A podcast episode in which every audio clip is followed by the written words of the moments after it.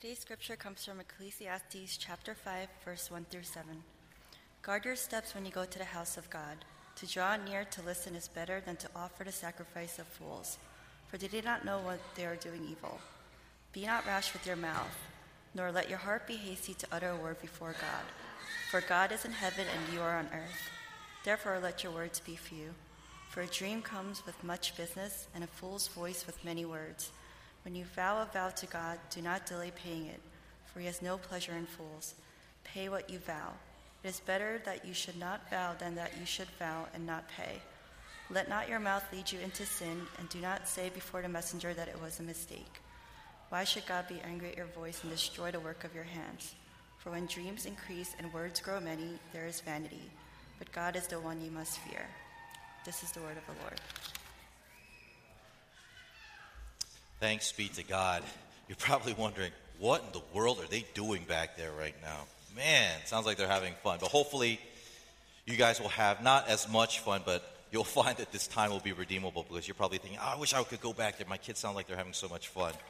Uh, good morning, everyone. Welcome once again to New Creation Fellowship. My name is John. I'm one of the pastors here. We want to welcome you for joining us on this Lord's Day as we worship our great God together, especially if you happen to be here for the first time if you're here as a, as, as a guest, if a family member, of a friend, coworker invited you to come, and if you're considering the claims of Christianity, let me just say welcome, welcome, welcome. We're so honored to have you join us today, and we hope and pray that our time together will not only be educational, but also even persuasive when you consider the claims of Jesus. So, without further ado, would you bow your heads with me and pray with me? Let's pray. Father, we thank you for this day.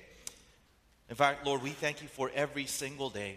Although there are moments where we find it very hard to be thankful, Lord, we are fully aware that you are a God who is good and that you bless us. Even in seasons of sorrow, even in seasons of pain, God, you somehow manifest your faithfulness.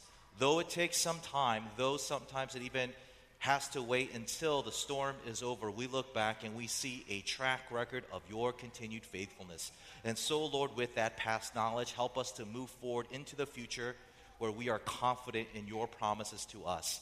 Lord, we especially want to pray for those among us who are here as our guest, for those investigating the claims of Christianity. We hope and pray that today's word will not only instruct them about the claims of Jesus, but more importantly, it would help them to see Jesus the way that he should be seen as the hope of the world, the ruler of all, and the one to whom we were created to worship and adore forever and ever. Oh, Father, would you please now bless this message in spite of the one who brings it, for we ask in Jesus' name, amen. Hey, let me ask you guys a question this morning. You ever stand in front of the mirror and you look at yourself, and the immediate reaction is this? You ever do that? You ever check yourself out in the mirror and the only words coming into your mind at that moment as you're looking at yourself is this meaningless, meaningless. All of this is just meaningless. You ever do that? You ever just kind of look at yourself and you get so dissatisfied with what you are looking at? You know, you look at a certain part of your body or maybe all of your body and you are just so discouraged because you think one part of your body is too big, another part of your body is too small, and you get so overwhelmed to the point where you just want to say, Gosh, I'm so frustrated. You know, we live in a world that makes us sigh so much, but one of the hardest things to accept sometimes is that one of the things that make us sigh so much is the person that we're looking at in the mirror. Because when we look in the mirror, we are confronted with the person that has flaws. We are confronted with a person who fails in areas that they're trying to succeed in. We are confronted with a person to where no matter how hard they try to better themselves, it all seems all for naught. Vanity of vanity, says the preacher. All of this is vanity. And so, as a result, we sigh. And yet, with all the self scrutiny that we put ourselves upon as we look at ourselves in the mirror, there is one part of our body that we hardly get bothered by at all, and yet the Bible says we should be bothered by it the most. And no, I'm not talking about that very wide nose on your face. I'm not talking about that triple chin that you've been trying to get rid of since New Year's. No, I'm talking about the part of the body known as the mouth. The mouth, yes. That orifice that's in the middle of your face to where you shovel food in and kiss your loved ones with. The mouth. According to the Bible, the mouth is the most dangerous part of the body. Why? Because it's the only part of the body that is capable of producing these things known as words. Words. Wait a minute, Pastor John. Are you telling me that the Bible says the mouth is the most dangerous part of the body because of words? Words? Can, can you explain that to me? I will. But first, we're continuing our sermon series through the Old Testament book of Ecclesiastes. And the whole point of this book is to address the various things in this life that make us go, ah, that make us breathe out that breath of air that reveals our sense of frustration, our sense of failure, our sense of fed upness as we live in a world that seems so against us. And today, King Solomon, who wrote this book, is going to show us one of the biggest reasons why you and I sigh so much, namely because of the words that we speak. So, without further ado, if you're a note taker, three things I'd like to share with you this morning. Number one, let's first talk about a particular problem with our words. A particular problem with our words. And afterwards, number two, we're going to talk about the reason for this particular problem with our words. And then finally, we'll end it with the only solution to this particular problem with our words. A particular problem with our words, the reason for that problem, and the only solution to that problem. Okay? Let's jump right in. First, a particular problem with our words. Now, our passage for today, Ecclesiastes 5, has a lot to say about words. Words. In fact, the word words itself shows up at least four times in our passage. And if you add to that number the words that are associated with words, words like mouth, words like vow, words like sayings. 13 different references. 13 different references that Solomon lists out that is associated with this idea about words. That's a lot. And it can't be a coincidence. See, Solomon wants to draw our attention to the significance of our words. Maybe because, I don't know if, but maybe it's almost as if he anticipated how we today in our culture minimize, we cheapen, we don't draw any t- attention or significance, we downplay the significance of our words. I mean, don't we do that as a culture? Don't we say phrases like, yo, talk is cheap. Yo, you can talk the talk, but can you walk the walk? Or put your money where your mouth is. Or if you're a little bit younger, you guys remember saying this in the playground? Sticks and stones may break my bones, but your words can never hurt me. Or maybe the alternative I'm rubber, you're glue. Whatever you say bounces off me and sticks to you. Right? Why do we as a culture say these euphemisms about words all the time? Because we carry this assumption that our words are just harmless puffs of air that we audibly hear and nothing more. Isn't that what we assume? But no, no, no, no. No, the Bible tells us that our words are very significant. They're very vital to every area of life, even from the most mundane to the most crucial. In his book, The War of Words, theologian Paul David Tripp explains to us about the significance of a word. Listen to what he says in his book. Quote, there is nothing we depend on more than our ability to give and receive communication. Words. In quiet conversations over coffee, in anxious conversations in a hospital waiting room, in defending why we are late for a curfew or didn't complete the task at work, we talk. In teaching our children or intervening in an argument, in a lengthy congressional debate, or in an intense discussion with a friend, people talk. In a quiet goodnight, in words of athletic challenge, in romantic words of love, in words of correction and rebuke, anger and irritation, people talk. Words direct our existence and our relationship. They shape our observations and define our experiences. Words affect all the other things that we do as human beings. Words, end quote. Words are significant. They are significant because we use them in significant ways. And here in our passage, Solomon zeroes in on one particular way in which we signify our words. Listen to what he says in verse 4 to 5. We read, When you vow a vow to God, do not delay paying it, for he has no pleasure in fools. Pay what you owe. It is better that you should not vow than that you should vow and not pay. Come on back. Let me draw your attention to this word that he uses throughout these verses at least five times, and that's the word vow. Vow. Hmm, yes, vow. You look it up in a standard dictionary, and what is a vow? Simply put, a vow is a promise. A promise is a vow, a vow is a promise, which therefore begs the further question well, what exactly is a promise? A promise is a declaration of words that states what you say will happen will actually happen. One more time. A promise is a declaration of words that states what you say will happen will actually happen. And notice how Solomon connects this idea of payment with this idea of a vow, of making promises. Listen again to what he says in verse 4. When you vow a vow to God, when you make a promise to God, what does he say? Do not what? Delay in paying it. Interesting. Interesting. Solomon, why are you associating a vow, a promise, with a financial term? What point are you trying to make? What connection are you trying to make with these two ideas? Now, what I'm about to say is going to sound very weird, but I want you to pay careful attention, okay? Because I think this is really the best way for me to explain what Solomon is saying. You ready? Solomon, if I could speak for him, is basically saying this a promise is like a credit card. Yeah, a credit card. A promise is like a credit card. And you're thinking, what? What's a credit card? You know what a credit card is that small piece of plastic that we use all the time so we can get things now without having to pay for them now. And how do you do that? Because when you slide that piece of plastic through that machine, you are making a statement. You are making a promissory statement to where I promise that I will pay later what I get to enjoy now. That's what a credit card is. Now, of course, I don't have to tell any of you right? How much people get into trouble when it comes to credit cards. Am I right? Because, first of all, we max them out all the time buying things we don't even really need. Really? Really? You bought 25 pairs of shoes? You really need 25 pairs of shoes? Really? Really? You bought 19 purses? 19 purses? Why do you need 19 purses? But to make it even worse, we use our credit cards in such a way to where we buy things that we cannot even afford.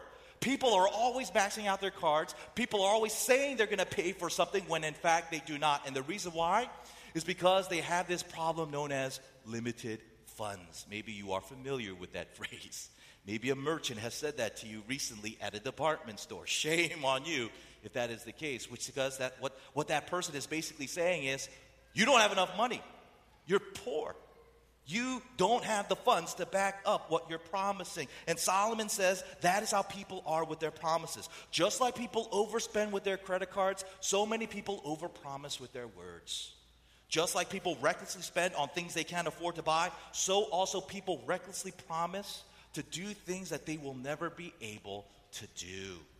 This, my friends, is a particular problem with our words. Now, let me ask you, friend, brother, sister. Do you have this particular problem with words? Do you have a tendency to make certain promises when in fact you never intend or cannot follow through on those promises no matter how much you try? You know, one of the ways that you can tell if you suffer from these particular issues with words is if you cannot say another particular word to other people. And that's the word no. Are you one of those people who has a constant tendency to always say yes to other people because you just can't tolerate the idea of ever saying no to them? It's a more common problem that we see than we would care to admit. When you consider the rate of divorces that we have in our country, when you consider the number of businesses that close down every year, when you consider the number of volunteers that burn out in all these wonderful organizations around the world, people are constantly putting themselves in situations where they overpromise beyond what they're capable of actually fulfilling.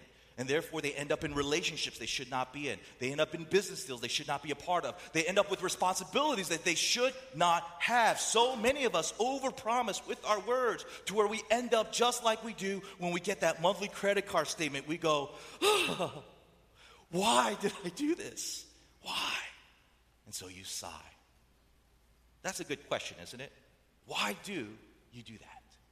The answer leads me to my next point the reason for this particular problem with our words. Read with me one more time, verses 1 to 2 of our passage, where Solomon writes Guard your steps when you go to the house of God. To draw near to listen is better than to offer the sacrifice of fools. For they do not know what they are doing is evil. Do not be rash with your mouth, nor let your heart be hasty to utter a word before God. For God is in heaven and you are on earth. Therefore, let your words be few. Here, Solomon references another word that you see prevalent in our passage. In fact, in the verses that I just read, we saw it being read three times. In our entire passage, we see it six times, and that's the word God. You see this word scattered over and over, frequently, over and over God, God, God, God. Almost as frequently as you see the word words, words, words. Interesting. Why? That can't be a coincidence. Solomon seems to be hinting that there is some sort of connection, some sort of fabric between the idea of God and words. And the question is, what could that connection be? Well, let me answer that question by asking you a question. Do you guys know who the very first person is in the Bible who speaks the very first words of all? Do you guys know who the very first speaker is in the Bible? Turn with me to the very first chapter of the very first book of the Bible, Genesis chapter 1, the first three verses, where we read this In the beginning, God created the heavens and the earth. The earth was formless and empty, and darkness covered the deep waters, and the Spirit of God was hovering over the surface of the waters. Then God said, Let there be light, and there was light. Come on back.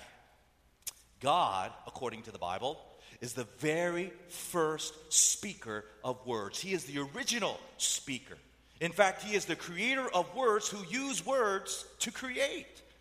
Yeah, he uses words to create. He doesn't use his hands, he doesn't use his arms, he doesn't use his legs. He uses his word.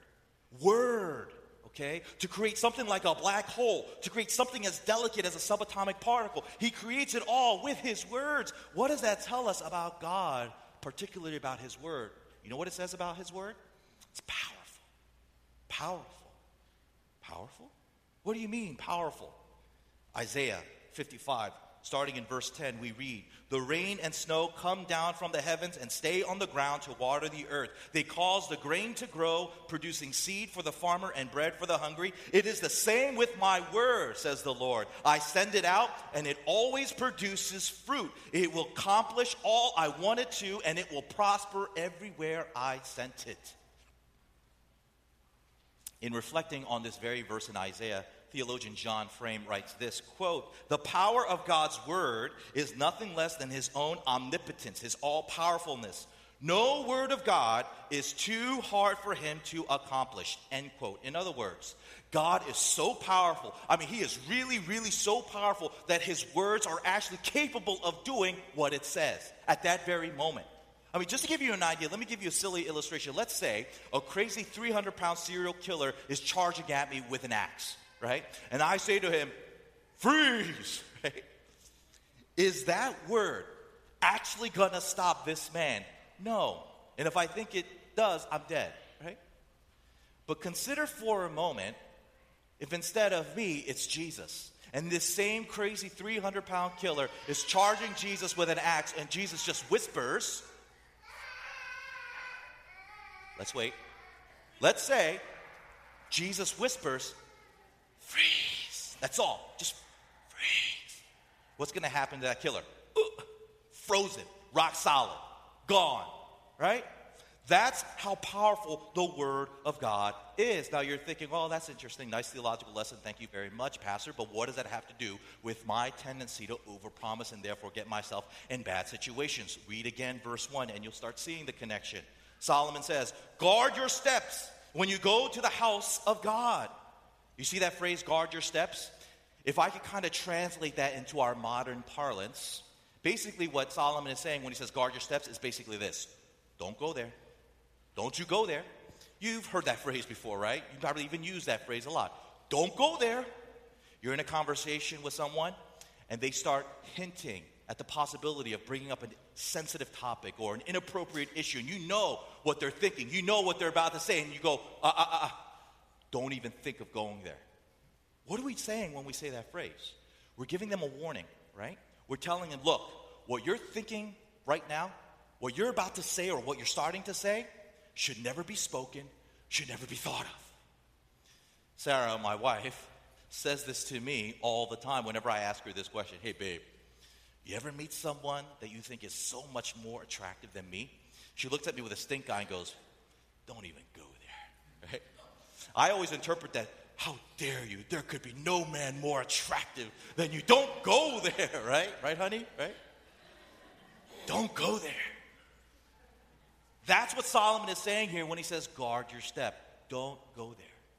Don't go there with what, Solomon? Well, he says in the end of verse 1, the middle of verse 1, the sacrifice of fools. Don't go there with God with the sacrifice of fools. What in the world is a sacrifice of fools? Well, it's not what you think it is. It's not a literal sacrifice where you take an animal, kill it, spill blood on the altar, and get atonement for your sins. And the reason why I know that is because of what he says right before sacrifice of fools. Listen to what he says To draw near to listen is better than to offer sacrifice of fools. Solomon is contrasting as polar opposite listening and sacrifice of fool. What is the opposite of listening? It's this it's talking too much, right? It's where you blabber and make extravagant promises, where you overpromise all the time. Solomon, when he's referring to sacrifice of fools, is the folly of making overinflated over promises, whether it's to other, other people or especially to God. And for those of you here who are investigating Christianity, I mean, you can admit this because everyone does this, Christian and not. Don't we do this all the time, even when it comes to God, even if we're not sure whether or not there is a God? Don't we find ourselves in situations where it's dire and all of a sudden we get all spiritual? All of a sudden we know how to pray, right? Because you're praying for God to intervene, right? And all of a sudden we ask, God, if you do this, I promise I'll do that. God, if you get me this business deal, I promise I'll start going to church. No more golf on Sundays. Yes, I'll pack the kids into the minivan and I'll finally go to NCF, even though my friend keeps bugging me to go. And I say, No, I got to golf. No, if you give me this deal, God, I promise I will start going to church every month. Well, at least on Christmas and, and Good Friday and Easter. Or, God, if you get me out of this speeding ticket, I swear I'll start serving in toddler ministry. I know Sarah Samanim keeps begging me to serve, and I'm like, oh, I don't know if I can do it kids, but I promise, God, if you get me out of this ticket, I will serve in toddler ministry, God, please. What is that? What is that? It's the sacrifice of fools.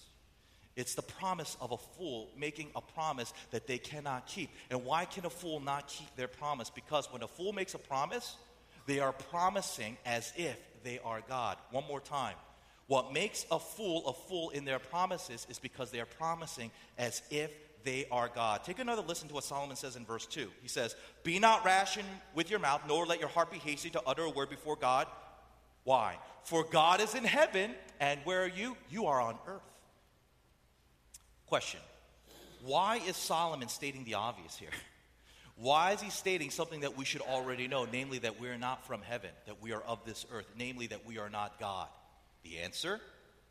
Because that is exactly what we do when we make our promises. We think we are God when we come to making promises. Or if I could put it this way, we think that our promises are just as good as the promises of God. We think that we're capable of being as true to our word as God is true to our word. That we can make as big of a promise as God does throughout Scripture.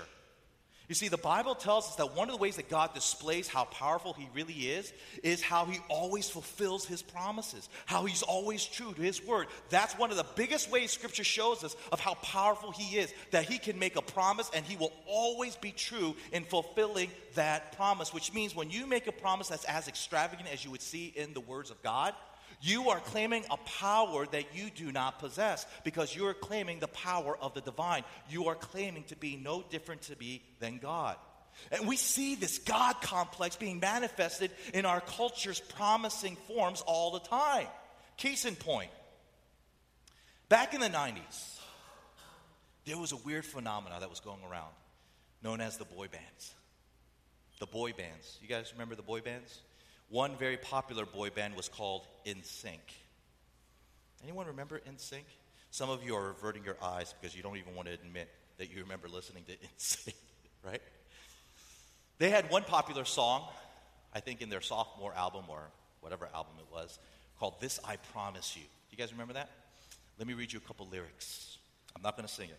It goes like this I've loved you forever in lifetimes before, and I promise you never will you hurt anymore.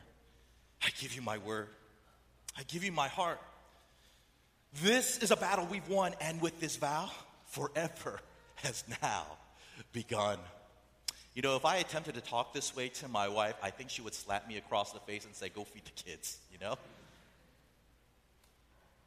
This is just one example of many how in our culture we make extravagant promises as if we are what? A fellow human being? No, as if we are God Almighty. It all stems from this self deluded God complex that we have in the context of our words, specifically in our promises. Now, please don't misunderstand with what I'm saying.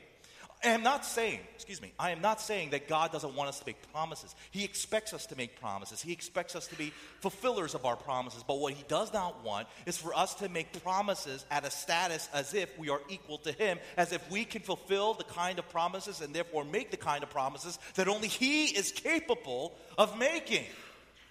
Go back to this NSYNC song.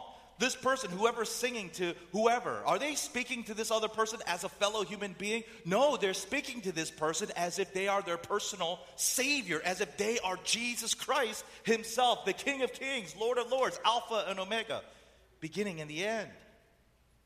This right there is the reason why we have this particular problem with our words, why we overpromise all the time, because we struggle with what is known as a messianic complex a savior complex, which is no different than having a God complex. In other words, we make promises that only God can make because we are trying to be someone else's Savior, someone else's Redeemer, rather than acknowledging and admitting that we are simply not capable of being that person for them. And so we foolishly step in saying, I will be your hero, I will be your Savior, I will be the one to whom you can put all your hopes in only to end up looking like a fool, as well as hurting that person, disappointing them, maybe even shattering the relationship to where all you have left to do is this. Here's the question Is there a way that we can avoid this kind of sighing? Is there a way that we can avoid this kind of outcome? The answer is yes. And the answer leads me to my final point the only solution to this problem of words. Take one final listen to what Solomon says at the very end of our passage. He says, For when dreams increase and words grow many, there is vanity. But God is the one whom you must fear. Here, Solomon informs us how we can stop deluding ourselves, or as he puts it, dreaming as if we are someone's Savior, and therefore stop what? Growing in our words, i.e., stop making empty overpromises. It begins with what? fearing God. God is the one whom you must fear. Now, that word fear is very important in un- unlocking the meaning of Ecclesiastes. This is a very important word in order to understand the full big picture of what Ecclesiastes is all about, which is why we're going to spend an entire sermon talking about what Solomon is referring to when he talks about fearing God. But for now, let me just explain it this way. When Solomon is talking about fear here, he's not talking about the natural fear that you would feel when someone is pointing a gun at your head ready to kill you. He's not talking about the fear that you would feel as you're at the edge of a cliff at a 500 foot drop with nothing else to hold on to. What is the fear he's talking about? The fear he's talking about is the kind of fear that you would feel when, say, hypothetically, the most beautiful person you've ever seen walks up to you and says, Hey, what's your name? It's the fear that you would feel when your most favorite celebrity that you think is so awesome comes up to you and says, I want to marry you right? or I want to be your best friend, right? just in case your celebrity crushes a dude right? and you're a guy, or vice versa. It's the terror you feel when you're in the presence of utter greatness, great beauty, great talent, great status, and as a result, you feel terrifyingly embarrassed to be you in their presence. Let me say that one more time. The fear that Solomon is talking about is that terror you feel when you're in the presence of someone great, whether great in beauty, great in ability, great in status, that it makes you feel so terrifyingly embarrassed to be you. It's that terror you feel when you're in the presence of someone so greater than you, so beyond you, so above you, to where you are in such awe that you cannot stand to be reminded of who you are in their presence. That's the fear Solomon is talking about. Excuse me, I have stinging sensations in my eyes for some reason. That's the fear. And Solomon is saying that's the kind of fear you need to have when you approach God. That's the only way that you can stop thinking that you're capable of being the Almighty by being in the presence of the Almighty. Now, you're probably wondering, well, Pastor, what is it about God that I'm supposed to be in awe of? What is it about God that's where I'm simply so overwhelmed by His greatness to where I undeniably know that I'm nowhere near Him to where I can never make promises like He does? Well, let me answer that question by asking you another final question. Do you guys know the first explicit promise God makes to us in the Bible? Do you guys know where the first explicit promise God makes to us in the Bible? It's found in Genesis 3, starting in the eighth verse. We read, When the cool evening breezes were blowing, The man and his wife heard the Lord God walking about in the garden. So they hid from the Lord God among the trees. Then the Lord God called to the man, Where are you? Adam replied, I heard you walking in the garden, so I hid. I was afraid because I was naked. Who told you that you were naked? The Lord God asked. Have you eaten from the tree whose fruit I commanded you not to eat? The man replied, It was the woman you gave me who gave me the fruit, and I ate it. Then the Lord God asked the woman, What have you done? The serpent, she replied, deceived me. That's why I ate it. Then the Lord God said to the serpent, Because you have done this, you are accursed more than any animal, domestic and wild. You will crawl on your belly, groveling in the dust as long as you live. And I will cause hostility between you and the woman, and between your offspring and her offspring. He will strike your head, and you will strike his heel. Come on back. Here is the first explicit promise God makes. Not the first promise, but the first explicit promise. It's in the context of him approaching Adam and Eve after they committed what is known as the original sin. And why did Adam commit, commit this sin? Because they chose to believe the words of Satan over the words of God. And as a result, it has caused downfall, brokenness everywhere, inside, outside, everywhere among us. But let's go back to this explicit promise in the context of God cursing Satan. What is this explicit promise God makes to humanity? Well, for the sake of time, let me just give you the cliff notes of what God is promising.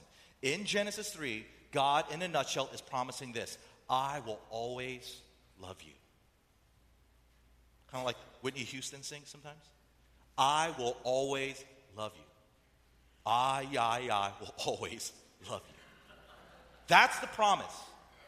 That's the promise God makes in Genesis 3.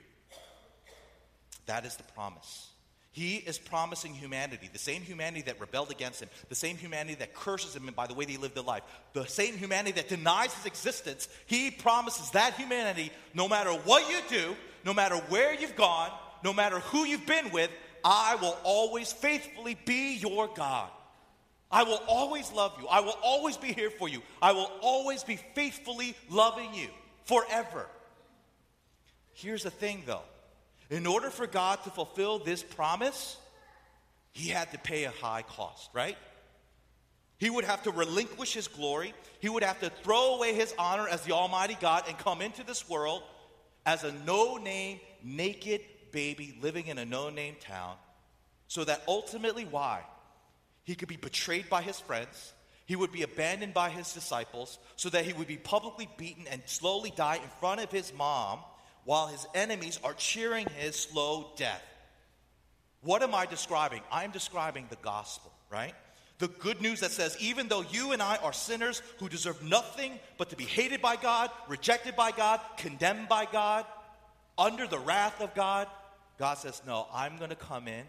I'm going to be that person. I'm going to be Jesus. And I'm going to substitute myself on your behalf to where I suffer humiliation. I suffer condemnation. I suffer judgment. I suffer the wrath. Why, Jesus? So that I can fulfill the promise I made to humanity long ago. I will always, always be your God. I will always love you. And this bond that we have will never be broken. That's why. This is what you and I need to be in awe of, brothers and sisters. This is what you and I need to be in awe of to the point where we are so terrified to seeing ourselves in the mirror when we consider how we are with God.